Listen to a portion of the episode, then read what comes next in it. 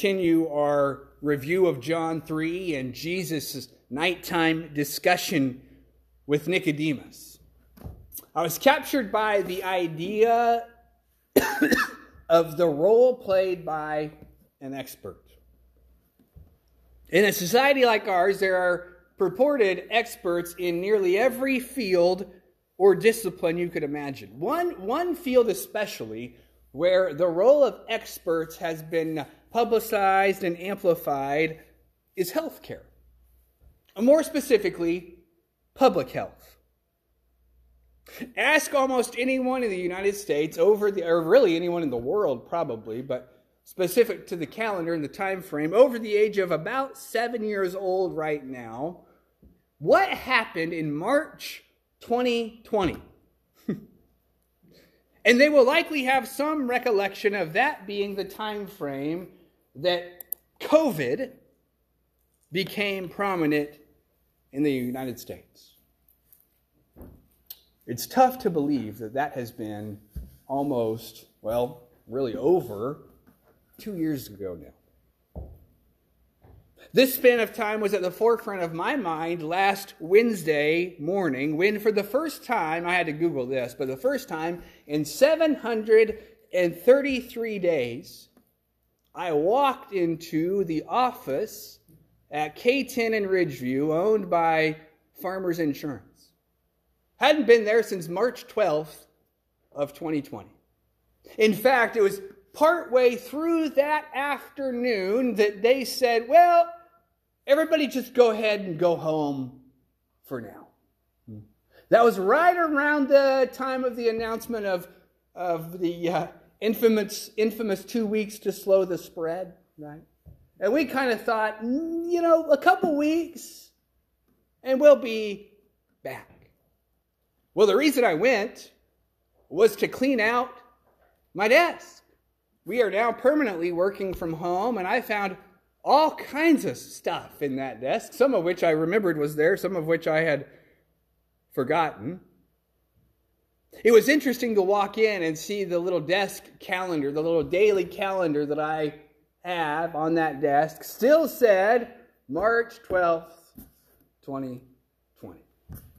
As if time stood still.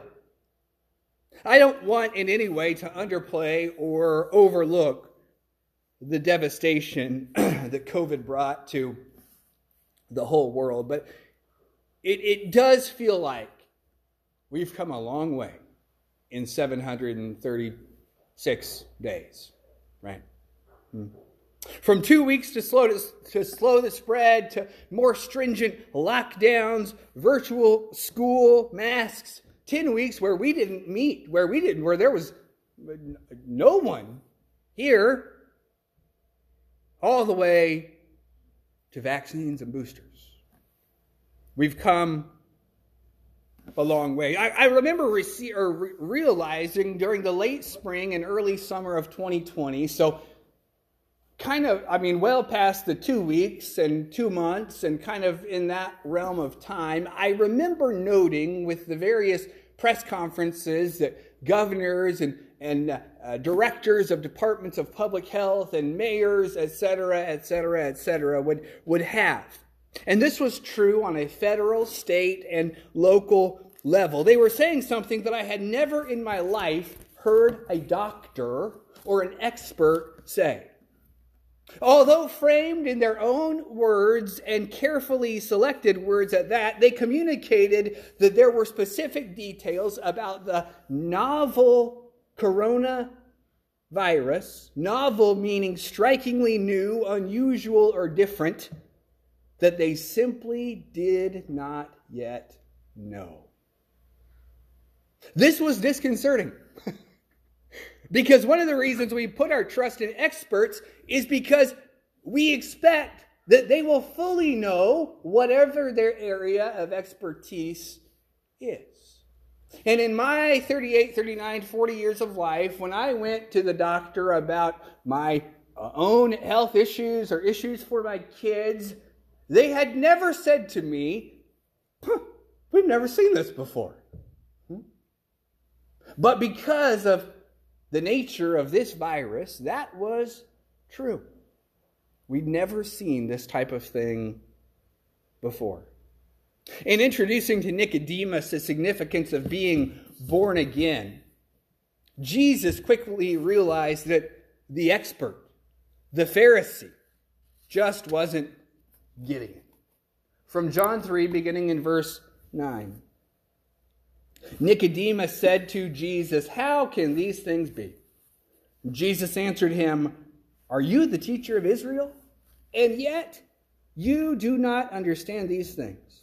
Truly, truly, I say to you, we speak of what we know and hear wit- and bear witness to what we have seen, but you do not receive our testimony. If I have told you earthly things and you do not believe, how can you believe if I tell you heavenly things? No one has ascended into heaven except he who descended from heaven, the Son of Man. And as Moses lifted up the serpent in the wilderness, so must the Son of Man be lifted up, that whoever believes in him may have eternal life. Now, this discussion between Nicodemus and Jesus is not the last time that the gospel will mention this specific Pharisee, but this is the one and only recorded conversation that he had with Jesus. Last week, we considered the question he asked Jesus in response to the Lord's declaration about being born again. How can a man be born when he is old? Nicodemus asked. His last sentence to Jesus that we read there in verse 9 is similar to his first. Jesus had mentioned the similarity between the actions of the Spirit and the wind as it related to the new birth. And Nicodemus asked a question that, if we're honest, we've likely all thought from time to time. How can these things be? It was to that question that Jesus cautioned that an expert, as Nicodemus would have been understood to have been, should know the answer. Are you familiar with the phrase simple but not easy? Simple but not easy. In short, the difference between the two is key in much of life, but I think especially true of the kingdom that Jesus was initiating and was beginning to explain and reveal to Nicodemus. Simple means the opposite of complicated, or it means easily understood. But simple does not mean easy to implement or easy to apply. I think it's fair to assume that Nicodemus understood the words that Jesus was saying, but the implementation of the ideas seemed to be for him the real obstacle. Within the opening moments of their conversation, Jesus had made clear to Nicodemus that men and women who would enter the kingdom of God were not the primary actors in that event. Similar to our physical birth, within our spiritual rebirth, there are outside forces we are required to rely upon in order to experience this new birth. There is something that happens over which we do not have control, or we are not the one causing it to take place.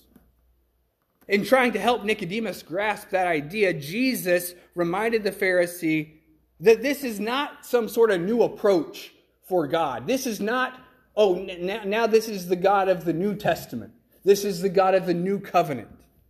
So he references a story that Nicodemus would be immediately familiar with and, and likely even had memorized. It is something of an obscure story from Numbers 21. As the Hebrew people neared the promised land, that chapter records one of the many times that they began to grumble. They asked Moses, Why would you have the audacity to deliver us from slavery in Egypt, where at least we had food to eat, to bring us out to this desert to starve and to die? They then were reminded that the Lord had literally sent food from heaven, and they, well, we don't really like that stuff that much. so they griped about that, and God had had enough. And soon fiery serpents were biting the complainers and they were dying. You can uh, imagine how effective that was in bringing about a change of attitude. They became very contrite and asked Moses to request that God deliver them from the snakes. Numbers 21, verse 8. And the Lord said to Moses, Make a fiery serpent and set it on a pole, and everyone who is bitten, when he sees it, he shall live. So Moses made a bronze serpent and set it on a pole, and if a serpent bit, serpent bit someone, he would look at the bronze serpent and live. So it was for the Hebrew people nearing the promised land that by looking upon the symbol of the embodiment of the plague, they were delivered.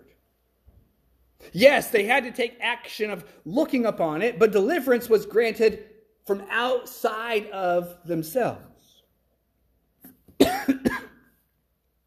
In a similar way, Jesus notes that that story is a foreshadowing of the role that he would play in being raised up as the cursed one who would ultimately bring salvation.